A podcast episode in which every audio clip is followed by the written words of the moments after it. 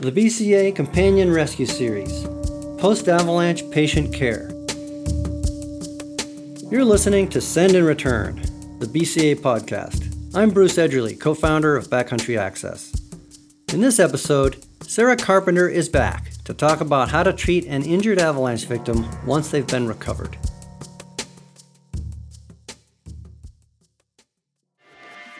Sarah Carpenter. I am a Backcountry Access Ambassador and I'm also one of the owners of the American Avalanche Institute. I'm here to talk to you about patient care uh, post-avalanche rescue. Once your partner is dug out of the snow, or at least once their chest and head is exposed, the first priority are the ABCs. A stands for airway. Getting caught in an avalanche and tumbled down can be a really violent experience and oftentimes avalanche victims end up with snow plugs in their mouth. So the first thing that we need to do is establish an airway. Open your partner's mouth, clear out any sort of snow plug, and make sure they have that clear airway. B stands for breathing. We want our patients to be breathing. So check and see that they are. Check to see if their chest is rising and falling. Check to see the air is moving in and out of their nose or mouth. And if they're not breathing, it's a stop and fix problem as well. Get them breathing. If your patient isn't breathing, you breathe for them.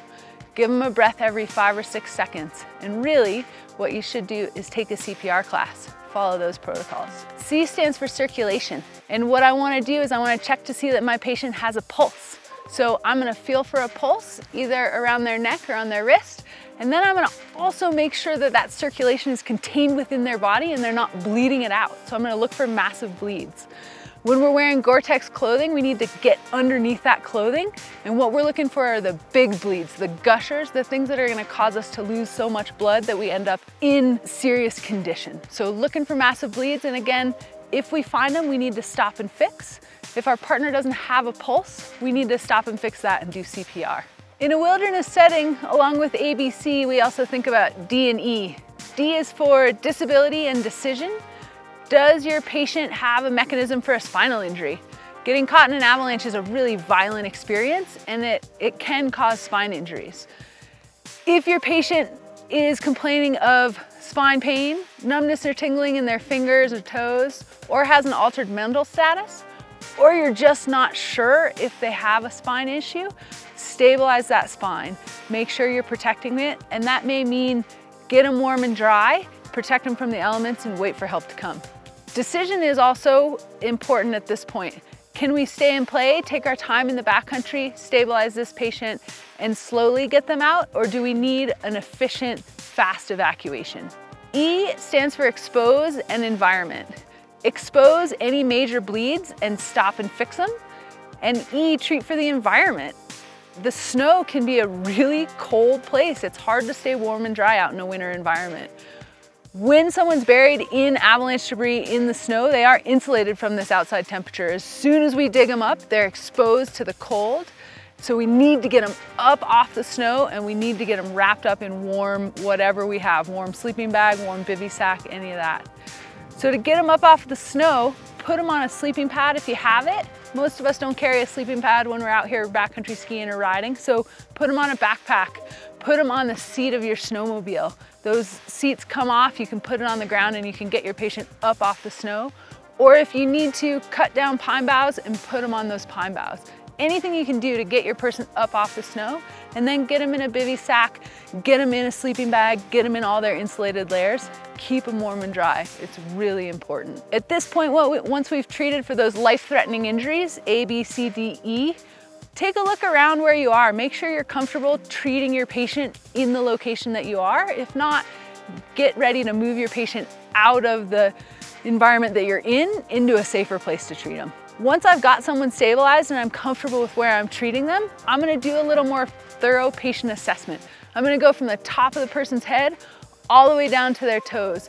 And all of this is taught in a wilderness first aid course, so go out and get the training.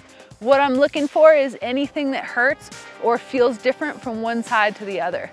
Common injuries when people get caught in avalanches are broken bones, torn muscles, and often head injuries. So I'm looking for those common injuries and I wanna treat them.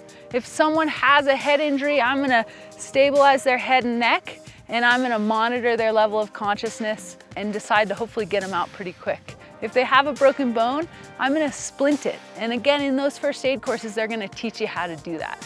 But I wanna stabilize whatever injury that person has. The interesting thing about being out in the backcountry rather than being in the front country near a hospital is that we need to treat these patients, our ski partners, our riding partners, for an extended period of time. So not only do I need to treat their injuries, but I also need to make sure that they're warm, that they're dry, that they're hydrated and fed, that if they need to pee, that we figure out how to do that. So I need to think about a longer term patient care. With that, I carry something that I can make a shelter out of. I carry fire starter and a lighter and a way to make water. And I carry enough equipment that I can spend the night out if I have to. I also carry ways to alert people that I need help.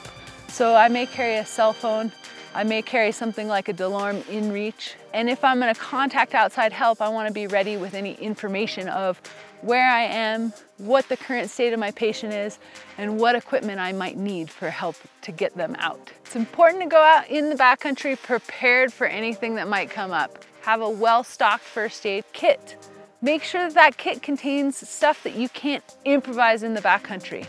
And also know what you can use out of your backpack and your partner's backpack to build splints, to make people warm and dry, and to keep them comfortable overnight. Make sure you're prepared and also make sure that your partners are prepared because when we're traveling in the backcountry, it's a team sport. We all need to be ready to take care of each other.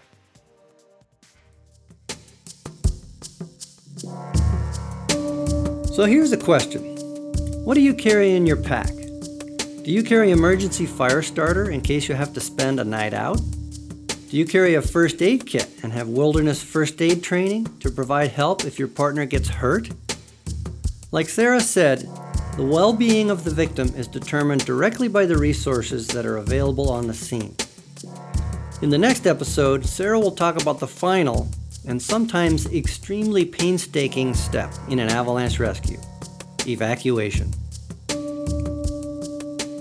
Remember, this podcast is no substitute for an avalanche class. For a worldwide listing of avalanche course providers and more of our educational videos and research, check out backcountryaccess.com/education.